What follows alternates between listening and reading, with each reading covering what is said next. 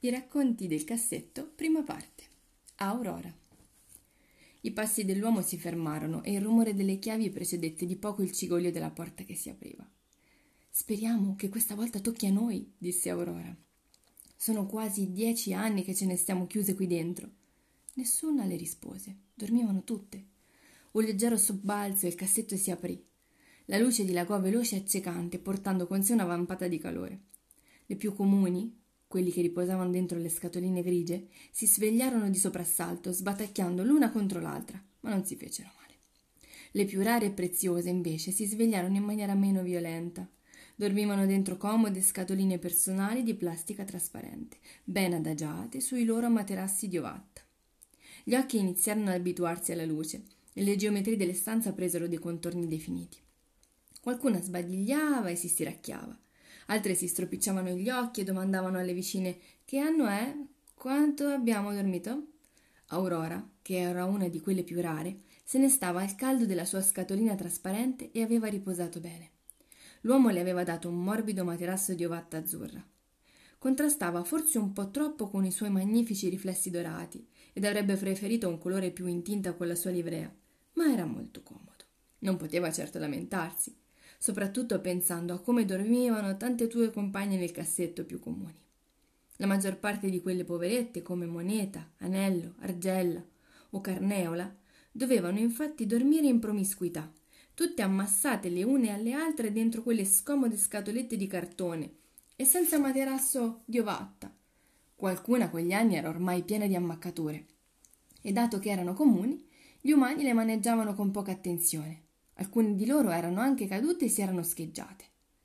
L'uomo sfilò il cassetto dal mobile e lo appoggiò sul tavolo. Lo spostamento d'aria fece volare via un po' di polvere. Erano anni che nessuno le lavava e faceva un po' di pulizie. Acari, peli di barba degli umani, residui di pasto e feci dei tarli. Polvere, c'era di tutto in quel cassetto, il fastidio era ormai insopportabile. Aurora sentì un brivido di freddo e si coprì con il cartellino. Era un biglietto sobrio, decorato con i suoi dati personali scritti in bella calligrafia. Una specie di carta d'identità. Collezioni malacologiche. British Museum of Natural History. Numero M45866. Nome Ciprea aurantium Kmellin 1791. Provenienza Isola di Cebu, Filippine. Ognuna di loro possedeva molti altri dati, ma questi erano strettamente personali come l'età, ed è per questo che venivano custoditi nei grandi cataloghi del museo, lontano da occhi indiscreti. Una sorta di gigantesca anagrafe. Nessuna conchiglia poteva confondersi con le altre. Anche quando avevano lo stesso nome e di Ciprea aurantium nel museo ce n'erano oltre cento. Ogni conchiglia poteva distinguersi dalle altre per qualche dato anagrafico diverso, i particolari sulla località di ritrovamento, la data in cui era stata pescata, il tipo di fondale marino, l'esatta profondità ed altro ancora. Insomma, ognuna aveva la propria identità, sottolineata anche dal numero di catalogo, ad ognuna il suo numero personale. L'uomo era invecchiato dall'ultima volta che le aveva guardate, se ne stava fermo sopra di loro e le osservava con una strana espressione. Ogni tanto affondava le dita in una scatolina, afferrava qualcuna di loro e se la portava vicino agli occhi per osservarla meglio. Le rigirava da tutte le parti, controllava il numero che tanti anni prima gli aveva scritto su un fianco, controllava le sue carte aggrottando la fronte e senza dire una parola le rimetteva quasi tutte al loro posto. Alcune però no. Ogni tanto qualcuna veniva appoggiata sul tavolo, ma sempre senza dire una parola. C'era qualche cosa di molto strano nell'aria, tanto che le più piccole e timide di loro iniziarono anche a sentirsi un po' a disagio, non le era mai capitato di trovarsi in una situazione così imbarazzante. Che sta succedendo? chiese allarmata una clandestina. Perché quelle non le rimette con noi? Ma nessuna delle sue compagne le sapeva rispondere. Tutte le volte che una di loro veniva scelta, l'uomo tracciava uno strano segno sulle sue carte in corrispondenza del numero, come per depennarle.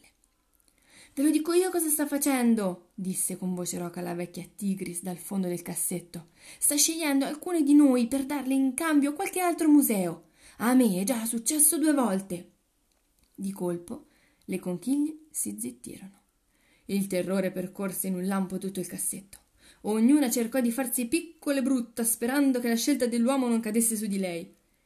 Ma perché vogliono mandar via qualcuna di noi? Chiese una moneta con le lacrime agli occhi, ma prima che la saggia Tigris le potesse rispondere, un grido straziato echeggiò fra le pareti del cassetto. No, non voglio andar via, mettimi giù, ti prego. Era la bellissima Aurora. La conchiglia cercò disperatamente di liberarsi dalle dita dell'uomo, ma un attimo dopo si trovò già sospesa nel vuoto. Le dita dell'umano si serrarono intorno alle sue forme tondeggianti come una gabbia. Lei era una di quelle rare e l'uomo non voleva che cadesse. Venne lavata con cura, poi l'asciugarono con un panno morbido, la cosparsero con olio di vasellina e la frizionarono perché il suo magnifico colore arancio diventasse ancora più splendente.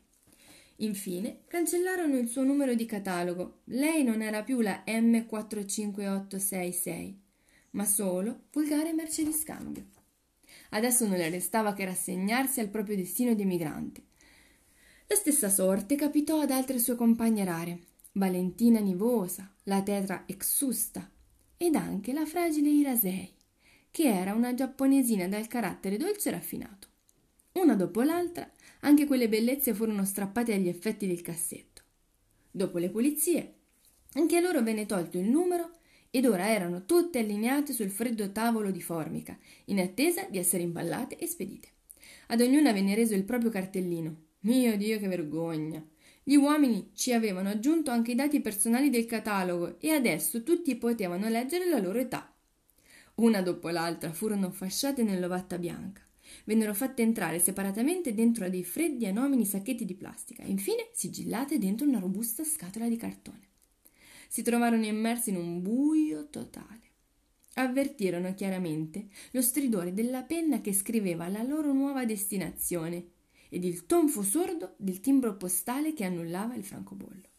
Nel cassetto si dice che adesso vivano in un museo in Australia, ma di loro non si è saputo più nulla.